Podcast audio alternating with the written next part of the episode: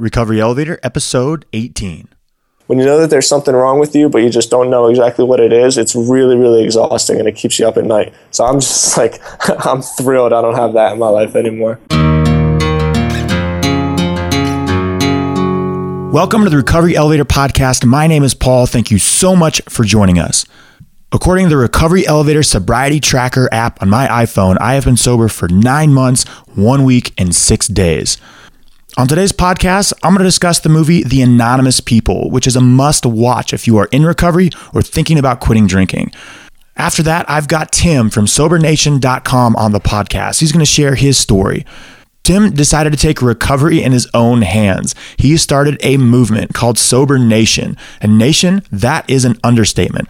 He has an online nation of over 200,000 followers. That's larger than the population of Monaco, which is a country. But first, let's talk about the movie The Anonymous People. Where did I find about this anonymous movie? Well, I found out about it from Sober Nation. There was a blog post written by Tim in August of 2014. I was like, hmm, let me check this out. Because at that point, when I was reading the blog posts on Sober Nation, I was right in the middle of it. Now, this blog post could not have been written at a better time. It was a time when I was extremely shameful of my addiction, my secret of being an alcoholic. Basically, the movie, The Anonymous People, unveils just that. The people are not anonymous anymore. And some people look at the movie like it's an attack on AA, but most of those people, they aren't in recovery. It's not an attack on AA. To me, this movie just calls it how it really is. There are 23 million Americans in recovery who don't really have a voice, but there are double that amount, almost triple that amount, that are not seeking the recovery that they need. What's almost just as pernicious as this disease itself is the secrecy, the veil that we hide behind, because that shame, it prevents so many people from getting help. And this movie did receive a lot of criticism from critics. And that's their job. It's in their job description, critics. But I can guarantee you, these critics, they're not in recovery. And it's going to be a tough topic to write on if you really know nothing about the topic. So you got to take all that criticism with a grain of salt because they are drinking the haterade and it's part of their job description. This documentary talks about the infamous Just Say No program, right? That we all grew up with. It's simple, guys. Just say no to drugs and alcohol. It's really just that simple. Well, I don't know. Maybe you watched the Why Not Budweiser marketing campaign and you just thought it looked like so much fun to have to drink a beer. Or maybe there's that one guy. He doesn't always drink beer, but when he does, it's Dos Equis. Man, those guys look pretty darn cool. Maybe it's Guns N' Roses, that lavish rock star lifestyle that you want to be part of. You want to try it out too. You want just a taste. But you never hear the campaign. Just say no dot dot dot but if you do here's some resources for you. You don't hear about that. All of our resources are directed to the just say no part. But once you do say yes to find those resources are pretty difficult. And a lot of times those people just get locked up. The real issue at hand never even gets addressed I don't want to tell you everything that is talked about in this documentary, so please, you just got to see it. It's called The Anonymous People. I saw it on Netflix in 2014, and I also saw it again a couple weeks ago. I'm probably going to watch it again in a couple months. It is a must see because my addiction, a lot of times, it erases the whiteboard of my memory. And I need to rewatch and rehear these things over and over and over and say, oh, yeah, this is a disease. I'm not the only one. We are going to get into the interview segment of this show because I'm excited to have Tim from Sober Nation on the podcast. This guy is genuine. We were chatting before our interview, and he just opened up an office in Florida. He tells his employees, although even it's a job, not to do the job seeking money. Do the job to help other people, and eventually the rewards will come.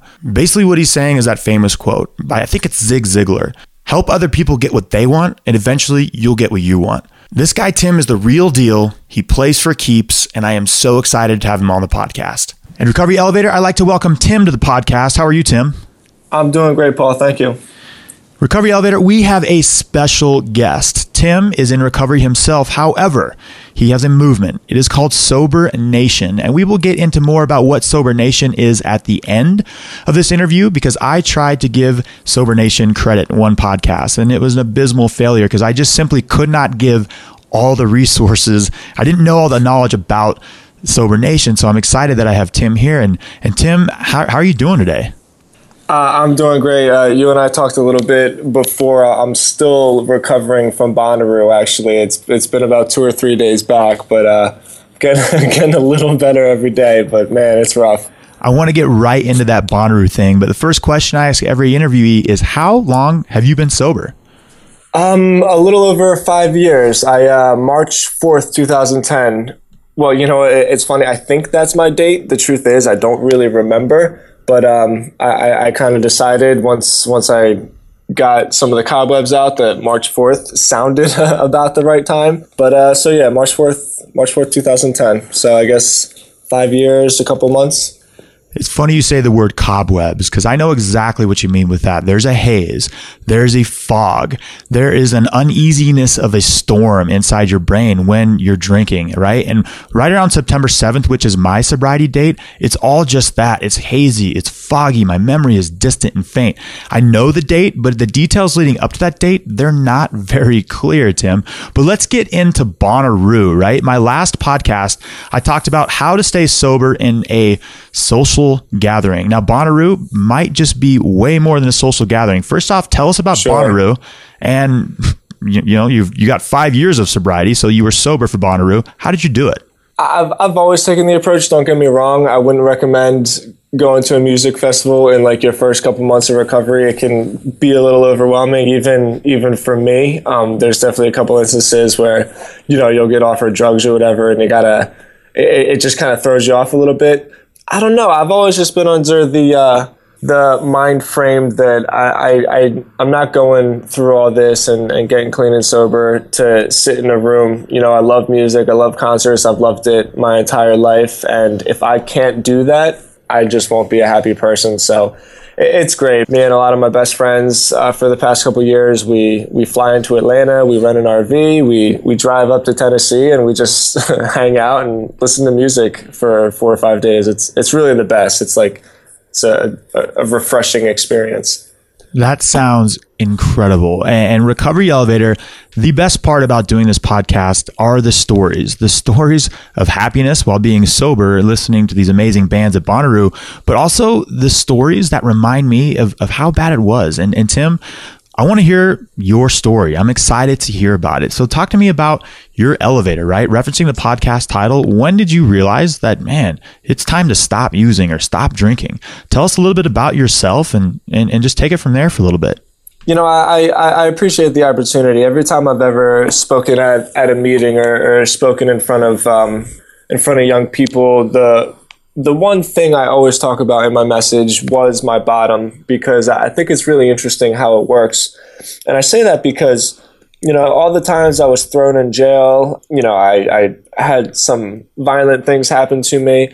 None of it really mattered. But the point when it actually hit that uh, gut wrenching emptiness, you know, I, I was in California. My mother came along with a really complicated, really rare brain disorder. I don't want to get too into it, but pretty much what happens is everybody has like little bleeds in your brain when like you, you learn new things and you forget things and like synapses move around and it's normal and they just dissolve. But for whatever reason, um, the blood in my mom's brain stopped dissolving. So she ended up with a, a walnut sized ball of sort of hard blood on her brainstem and so you know she was she was probably going to die we all flew out to stanford there's only like one surgeon that we could find that would even do it because it's it's super risky i mean tinkering around in in someone's brain and especially their brainstem like obviously it's a tough surgery so I flew out there. It was one of the worst detoxes I ever had. I flew from Philly to Phoenix and then from Phoenix to Stanford. It was like seven hours. I remember just being so sick. And then when I got there, my mom came into the hotel room and she was pushed in the wheelchair and she pretty much asked if I would come to her to this uh, this pre-doctor appointment, I guess you would call it, where you know the the surgeon was going to hold like a little model of the brain and sort of explain the procedure and all that stuff. And she asked if I would come because you know I'm her oldest, I'm her oldest, I'm her first son my mother had me when she was really really young. We've always had a really really close relationship and she was just scared you know like she was just really terrified. And uh, i was so sick i told her no. And as soon as they they got out of the room um, you know i was an opiate addict so i i, I kind of did my thing. I don't know how how vulgar you want me to get about it. And i just remember feeling that rush where all my withdrawals kind of instantly went away. And it was like, you know, like, ah, I, I remember just sitting on this desk in this hotel room and looking out the window and just thinking to myself, like, man, like uh, this is bad. You know, because I always knew I, I was one of those people that I wasn't necessarily in denial. I knew what I was.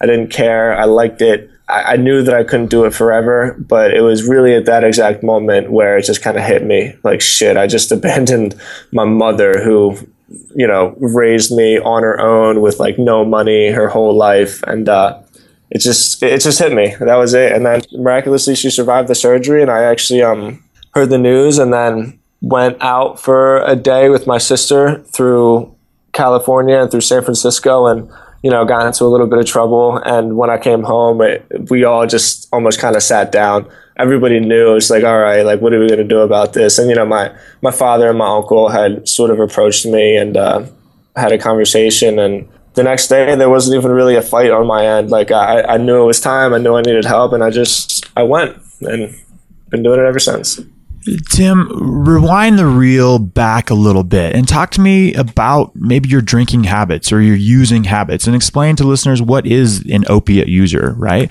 Talk to me how much you drank and how much you used and, and, and maybe the progression into that amount.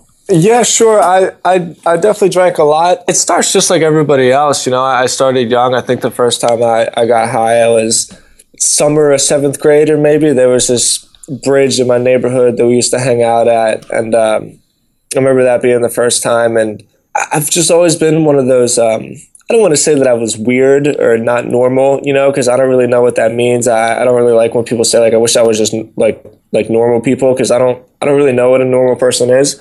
But I've always had that sort of that hole that they talk about that off thing about me and I, I, definitely relate to the progressive thing. My family is a bunch of big drinkers. Um, you know, most of my family is off the boat from Scotland, so they drink a lot of scotch and a lot of tea, and it's just what we do. You know, it's it's, it's part of family get-togethers, and uh, so I, I I saw that as a means for celebration early on, but I think I was just a little bit more experimental than the rest. Um, opiates, especially, just have a the thing about opiates is they work really fast. You know, it's like they never say there's no such thing as a as a, a, an old heroin addict. You know, because they just they move really fast and they kick in that obsession, and it's it's tough, man. Like with opiate withdrawal, it's it's no wonder.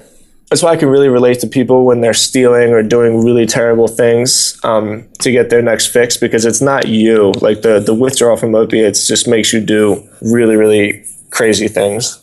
Tim, back to when you were in the room in Philadelphia, it sounds like with your uncle and, and your family members, and they were talking to you, you said there was no fight. I believe it is extremely important for somebody to reach that point. And it's ironic when you stop fighting and you actually surrender and give up is kind of when you're ready to go. Talk to me about how that moment could have been, you know, the turning point. And what if, what if you did fight, right? If you're like, well, you know, I, I think I got this for another couple months. Like, let me try this plan on my own. how important is it to just stop fighting? Well, you know, I'm, I'm super grateful for that moment because I, I don't want to make it seem like you know I was I've always been really defiant and it was funny at the middle of the time I had a carpentry business and I was actually right in the middle of a job. Uh, it was a job that I worked really hard to get and I was really proud of it and I was spending a lot of time on it. And so that was kind of my thing. I was like okay I'll go right after I finish this job. And then it, it didn't take a lot of convincing but I, I completely agree because when you hit that I've always been really grateful because I've never had that denial thing that I see a lot of people relapse over where they're just convinced maybe they don't even know about it but somewhere in the back of their head you know one day I'll be able to do this like everybody else. And maybe some of them can. I've actually seen a couple examples where you know people get clean maybe get a couple a couple years um, decide that they don't want to do it anymore. Just maybe they had to get their shit together you know and and, and that's up to them. But for me, I've just always known, I always knew that I've reacted differently to alcohol and to drugs, and that if I ever were to pick up one, I'd, I'd pick them all up. And so I'm, I'm grateful for that, that bottom that, that you and I are talking about because it's, it's, it's helped me a lot because I don't have that that battle in my mind back and forth. You know, for me, it's just a done deal. Tim, I want to talk to you about something that you just mentioned. You said the off thing about me. And this is a communal disease, a communal issue, because I understand that 100%. There was always an off thing about me. When I first had my very first drink in seventh grade, I knew that off thing about me had now been fixed. I didn't mm-hmm. feel off anymore. I felt part of something, and I was on a magical chase to find that feeling ever since. Talk to me about that. You, you know, about the off thing about me. Yeah, it's it's a tough one to explain. It's it's one of those things where like I can't tell you what it is, but like I can tell you when other people know what I'm talking about. You know, because I, I was always just I was good at sports. You know, like I'm I'm I'm pretty tall. I excelled in a lot of things I do, but I just felt so uncomfortable all the time. If I was around people, like I wasn't sure if I should talk, and then I would say something and feel stupid because I said something. And so the next time I would say, like, you know what, I'm just going to be quiet. And then I would just be like the quiet kid in the corner. No matter what I did, I just had a real hard time being comfortable with myself. And I think that's, I think that really is the same thing as when a 12 step program will talk like the spiritual malady. I think I think it's all kind of the same thing where you're just not really sure what's going on inside of you. It, it, it, took a while for me to get there, and even when I when I got clean, it didn't happen right away. Like you have to actively work on discovering yourself. And I tell you what, like there's a couple things that I'm really grateful for in life.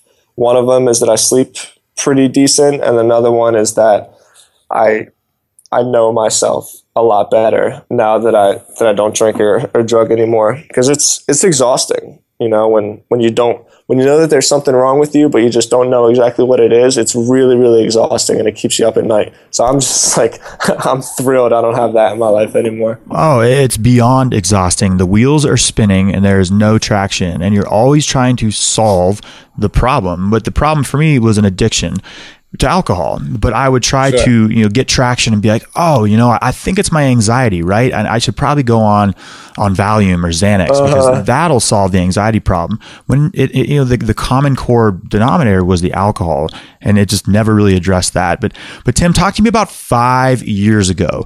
Not only are you sober, but you are kicking major ass in recovery. And we'll get to that later. I'm excited, but tell me about what it was like five years ago when you first quit drinking. What can listeners expect when they quit? Talk to me about the first 24 hours, first three days, first week, Oof. first month, first five years, and take your time on this one. That's tough. The the first month, the, the first month is definitely something that's why I'm a treatment advocate because you just have no idea what's going on. Like you almost need to be in a supervised position, no matter how independent you think you are or how much you, you think you don't need anybody because it's it's dangerous and your your brain not even just your personality but your brain itself is just doing things that you you can't control. So the first 30 days were pretty standard i guess in terms of what treatment was like. I went to a, a facility outside of philadelphia. It was um it was a, a really great small facility my counselor is a guy that I, I still keep in touch with. He just cared so much, and I related to him so much. And he was like, I don't know, there's just something about that man that I, I really, really respected and looked up to, and I still look up to him. The, the, the one memory that I always have in my first month is that my treatment center wasn't a, a, a treatment center like a lot of these other places were. It was in like an old Revolutionary War Underground Railroad building. It was more like a house that some guy just bought and turned into a real small facility. And so this little house was next to a giant soybean field. And I was spending most of my time not out in the suburbs, uh, just really around concrete and noise and buses and trains and all that. And about two weeks into it, I went to rehab in September. And I remember seeing this field change colors because of the change of the seasons. I just remember seeing like, man, like I haven't paid attention to anything beautiful in a while. And that was sort of a, a good moment for me. But really, treatment for me is just about getting through it and just and cleaning out. And I definitely learned a couple tools. You know, I, I started openly talking about what I believed in and what I didn't believe in. And I definitely didn't you know discover much in treatment but I was able to at least start having the conversation with myself. And the first year for me was really, really difficult. I uh, moved to Florida from Philadelphia because just my surroundings in Philly weren't, it was going to be tough for me there. So I moved to Florida, I did the halfway house thing, and I was dead broke. I walked around with peanut butter and jelly sandwiches in my book bag. I had this job where I would take a bus every day and I would front phone calls through like a predictive dialer and pretty much get hung up on all day and have people scream at me and I just kept doing it. I think I was making like 350 bucks a week and I just I just made it, you know. You just have to you just have to keep doing it. There's no there's no secret to it. It's it's really like a, a, a thing of attrition where you just have to keep doing it every day, keep getting your supports, keep talking to people, and just keep waking up in the morning and just getting dressed and getting out the door.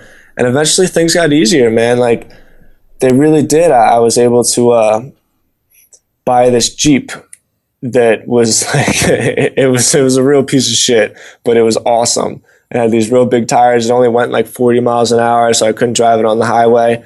But driving around in this Jeep with the doors off and the top off in Florida, like I would really start to just appreciate the little things again. And uh, then I had like some transportation. I was able to do some things.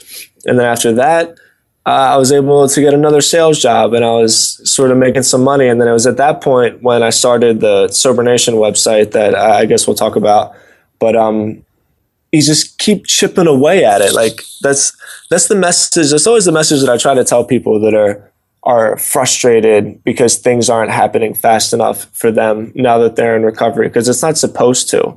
You know, it's supposed to take time. It's supposed to take work because if it were free and if it were easy, then everybody would do it. But it's not free and it's not easy. It's it's really just about doing a little bit every day and just continuing to move forward. Tim, talk to me about this. You just said there is no secret to it. And I agree 100%. This is attrition, right? This is a marathon. It's not a sprint.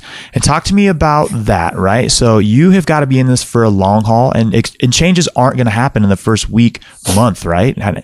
They've, they've got to put in the time. Yeah, there's, I find that to be just universal. That's just a law of the universe. Whether in your recovery, not in recovery, with anything that's worth having in life, it, it it's like the universe rewards stamina. You know, it doesn't necessarily reward like fast sprints and all that stuff. It just it rewards stamina, and that's that's just been a real focal point for me, even outside of being in recovery, just in my life, because it's it, it, there, there's there's a, a point to it being hard because every like little tiny battle that you get through, you're building character. And then the next battle that might be a little bit harder, you know that, okay, well, I was able to do this one, so I can probably do this one. And then you just slowly build confidence and you slowly build self esteem. Because just, just imagine if all of a sudden you got clean and then 30 days into it, all of a sudden you just had all the confidence and all the self esteem in the world. Like, who knows what would happen? That's just not the way it's supposed to go. It's it's supposed to be slow. It's supposed to be progressive, um, and I like it better that way. You know, because it's all about growth and like the journey. You know, there's a couple things that I'll talk to new guys about. One of them is definitely uh, about taking your time and on top of that is that they have to appreciate it, you know, because when you don't appreciate it, all of a sudden you wake up and 10 years have gone by and you don't really have any great memories or anything to to cherish. But when you just appreciate every little moment and try to enjoy the journey, whether it's a hard journey or an easy journey, whatever. Uh, when when you, you take it in that approach, like life is just better for me at least. I can't speak for everybody, but I think life's better that way. Universe rewards stamina. I'm going to be using that quote for a long time. And Tim, appreciate it. It's it's amazing. I love it. And talk to me about comfort zone, right? I did a podcast, I think it's episode two or three, about how you must get outside your comfort zone if you want to achieve this whole recovery sobriety thing. And it sounds like you moved from Philly, where all your family and friends and your comfort zone was. You moved to Florida, right? Because you realized it probably wasn't going to happen in Philly getting sober. You went to a halfway house, right? That probably wasn't too comfortable for you. But had that move not happened, you might not have gotten sober. So talk to me about how you have to get outside your comfort zone if you want to reach sobriety?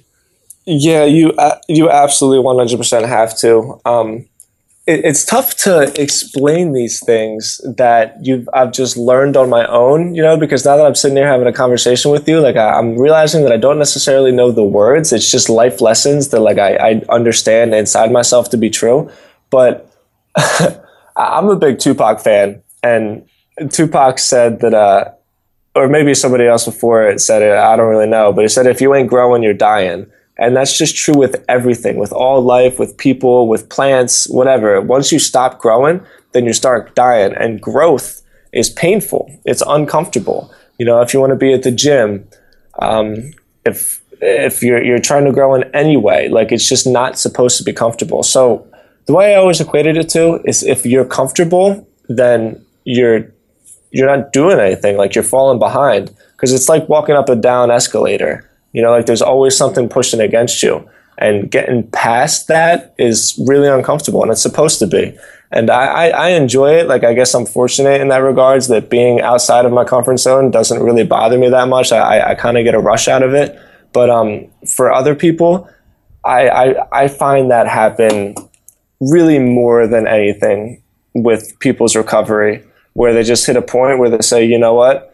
I'm good here. I'm going to milk this one. I'm going to ride it out because it feels nice.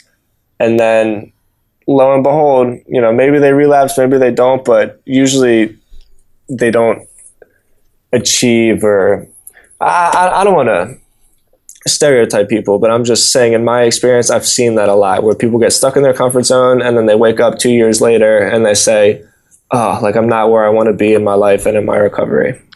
I've witnessed the same many times. And and Tim, I am so glad you brought Tupac into this podcast. I really am.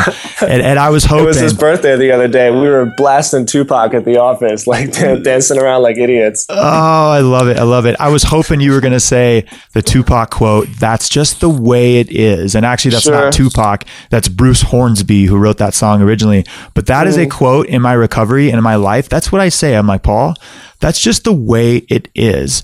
And in the in, in my mind the piano starts and then Tupac you know comes in starts rapping. Yeah. But it, it, it, talked to me about the plan because we've all have these grandiose plans and mine involved the NFL then I stopped growing at five foot nine. Oh and I also nice. became an alcoholic right? Talk to me about how you just need to accept that's the way it is right now before any progress can be made.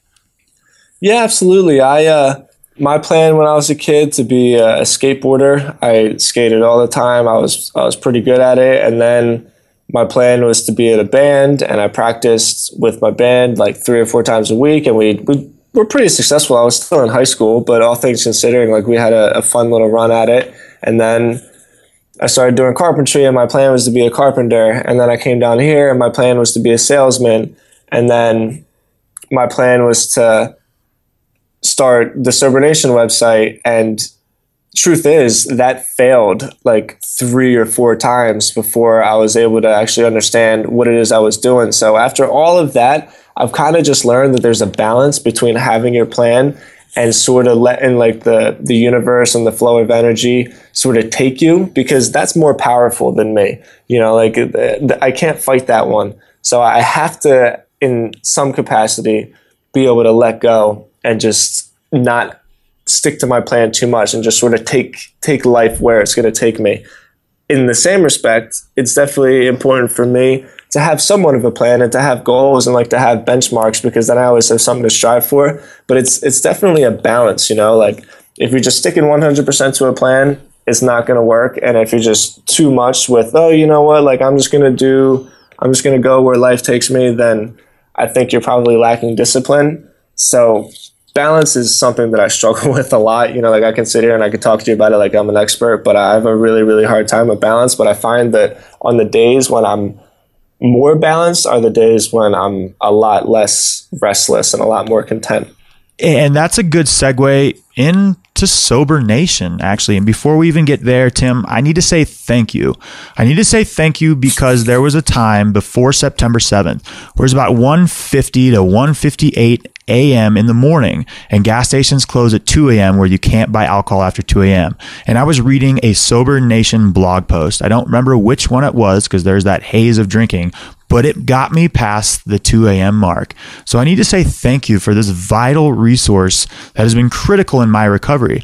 And again, a couple podcasts ago, I, I tried to mention Sober Nation, but just didn't quite do it justice. So that's when I reached out to you and got the ball rolling here. So, Recovery Elevator, I'd like to welcome Tim from Sober Nation to the podcast. Why don't you tell us about Sober Nation, the inception, and what it's all about? Well, you know, I, First off, that's that's super flattering. I, it's the weirdest thing when I have people come up to me or if I get Facebook messages because I just like to write, you know, and that's really what it was for me. And then just to hear that like there's people that that you affect. There's a lot of people, you know, like maybe I, I underappreciate how much reach the website has at this point, but it's still just really humbling to hear that. So so thank you. And you know what? In order to tell you the whole story behind how it all came, we, we would need a couple hours. Short version is uh, one of my best friends, uh, his name is Corey. He, I was always a, a, writer. You know, when I got clean, I just started writing because it was just a good coping mechanism for me. And I just did it my whole life. I would always bring notebooks around. And he just had this idea. He was working at a, um, an, like a phone room selling advertisements and then you would print out the magazine ad and you would put it in country clubs. So people that were golfing would just pick up the book and read it and, you know, maybe call your business if you bought an ad or whatever. And we were driving back from a, um, geez, what was it? I think it was a, a Flyers game because the Flyers were playing the Panthers, the, the hockey team. And we are driving back from that. He's like, dude, I had this idea. When I sell these golf ads, there's this website that lists every single golf country club in the nation. And like I would click on them, and that's where I would find businesses that they would call. And I was like, you know what, man, that's so funny. I had this idea too because I, I've been I was writing a lot, and I started my blog. And so he said, well, why don't we make a directory full of resources? And I said, okay. And on top of that, like, why don't we try to build a community around it and with content and with social media? And that's just how it started. And it's it's changed a lot since then. Um, me and Corey over the years have, I guess, gotten a lot better at the craft of writing, and uh, he's gotten a lot better at his his art, which is developing and, and, coding. And it's just it's it's just turned into something that I honestly say I, I never expected it to, and now it's it's pretty much my life. I mean, I, I wake up, I work on it, I, I talk to people every day, I learn I learn about a lot of people, which is the crazy thing, and genuine appreciative relationships from people that message me or message the Facebook page that I talk to with how excited they are when they get their year to send in a picture that I'll post like, hey, congratulations to Jenny or whatever for her one year sober and, and all the hundreds and thousands of shares and comments and likes that that one little picture will get. And then I'll get a message later from that same girl that says like, oh my God, like I can't believe all these people saw my picture. Like, thank you so much. And I'm just, I'm just some guy, you know, it's not me doing it. It's, it's the community that really we've built. And I, I try to make sure that we put the community first because that's sort of what it was supposed to be in the beginning, and that's what it needs to continue to be. But just looking back on it on the last four years, it's been such a ride. It's been it's been such a trip. Really, I, I I'm just extremely grateful that I'm able to to do this with my life. Now, Tim, I've got the website bookmarked, but how can listeners find Sober Nation? Is it sobernation.com? How can they find your website, your blog, your Facebook page? How do they find you on Twitter? Yeah, absolutely. I mean, we, we have pretty much every social network covered. That's really my department. If you're just looking for the site, it's www.sobernation.com. If you go to the Facebook page, um, we have close to 200,000 followers now. So if you want to go directly to it, it's just facebook.com slash sobernation. Uh, same with Twitter, but I think the Twitter handle is sober underscore nation. There was uh, some really low key like hip hop duo that uh, that had the original one, and, and, they were cool, man. I wasn't gonna I wasn't gonna take it from them, so I let them keep it. So the Twitter is sober underscore nation, and then if you want to get crazy, like we got the Pinterest, the Reddit, the Tumblr. Um, got a LinkedIn page. I, I do a lot of that stuff. Now, Tim is a blogger by day, and he's also a t-shirt model by day and night. Talk to me about New Life Clothing, right? It, it's this apparel that you wear with pride. You rock these shirts saying, Yeah, I'm sober and I don't partake in, in, in drug use and, and, drinking. And talk to me about how it's probably breaking down that social stigma of, of being an addict, right? And tell me about New Life Clothing, how we can purchase this clothing, the website. Tell me all about that. Yeah, and it's so funny too because I just got done telling you about how Sober Nation sort of just naturally turned into something. And that's a lot what New Life happened. New Life was just kind of a, a project, like a little side project with me and one of my best friends, Josh, who started it about a year and a half ago. And I didn't know anything about it. I had no idea what I was getting my hands into. I probably wasted a lot of money just making mistakes, which is the way it's supposed to happen. You know, I don't regret any of it he was just always into fashion and he was always into t-shirts and and and he's sober too he's one of my best friends and i was a little bit on the opposite end like i said i like doing the writing and the pictures and the marketing and so like our first two designs my sister drew for us and we were just messing around. Like honestly we were just messing around with it. And then eventually i built a site and we made an instagram. And same thing before we knew it like six months into it we had sold to every continent. We'd sold to a, a couple dozen countries. And I, I, I do take a lot of pride in the designs themselves because it's important to me that I'm not shoving like recovery down people's throats. The the designs don't scream like I am sober on them. Um, they're a little bit more subtle. Like the high on life design um, is a good example where sure there's a uh, a reference there because you're high on something, but you're not high on anything. You're just high on life. Like you're happy to be alive.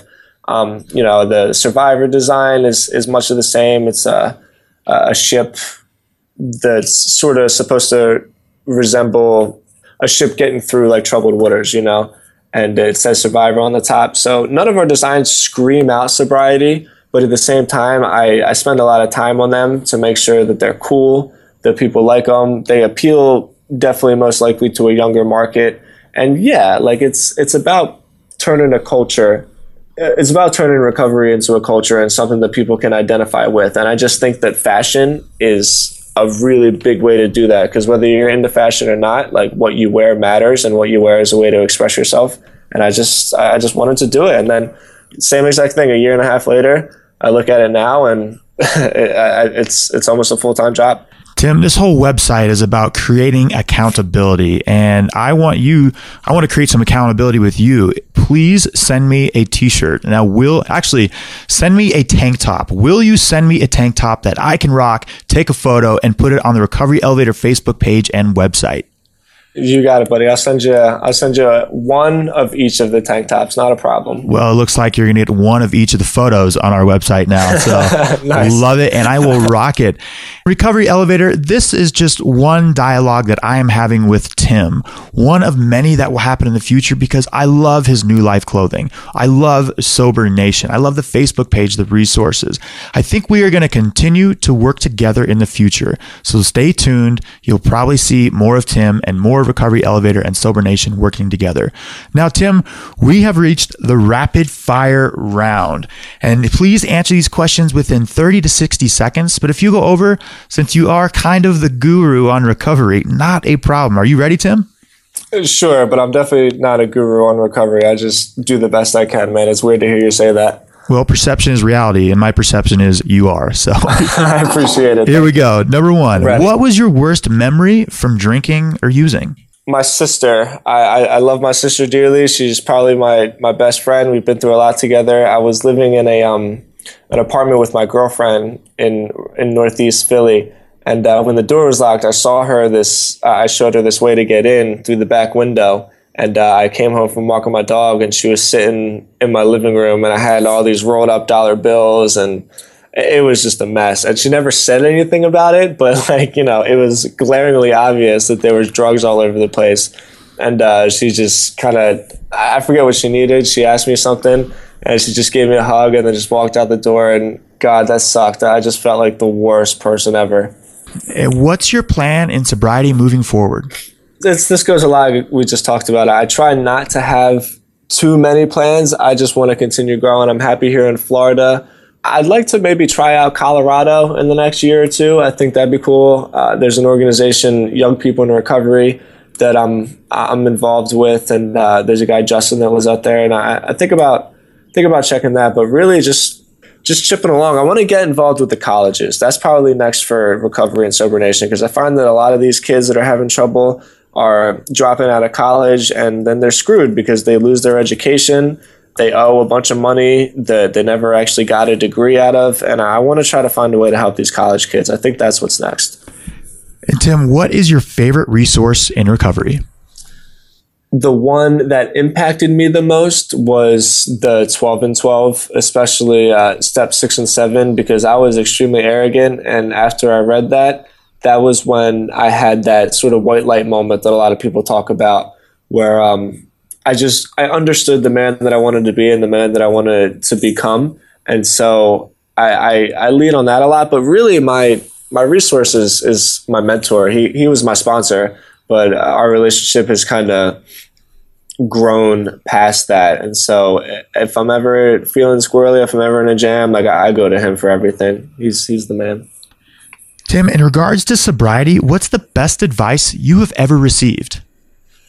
Uh, something that my sponsor actually told me, just make it to midnight. And I actually got it kind of tattooed on me because it's it's good life advice as opposed to just sobriety advice. But I think most importantly for recovery, because no matter how bad your day is going or whatever you got to do, you just got to make it to midnight and then you can wake up and a new day starts. He always used to tell me, just go to sleep, just get to sleep before you get high.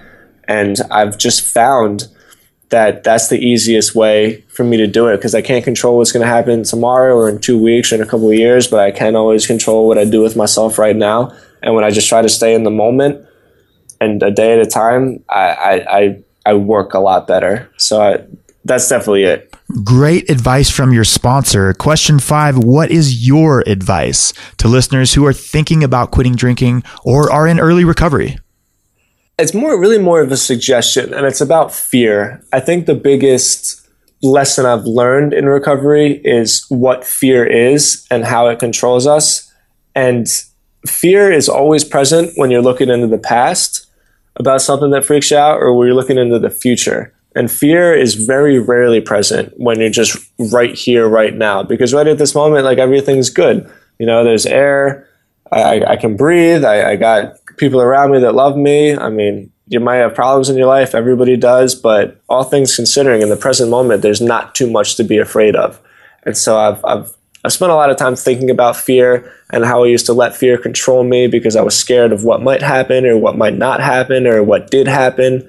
And once I, I just decided that I was going to live in the moment and to do the best that I can right here, right now, then that all, for the most part, went away. You know, like I still have fears, of course I do, but I, I fear doesn't control me like it used to. Tim, my chances of staying sober for the next 24 hours have drastically increased after speaking with you. I want to say thank you so much for joining us on the Recovery Elevator podcast.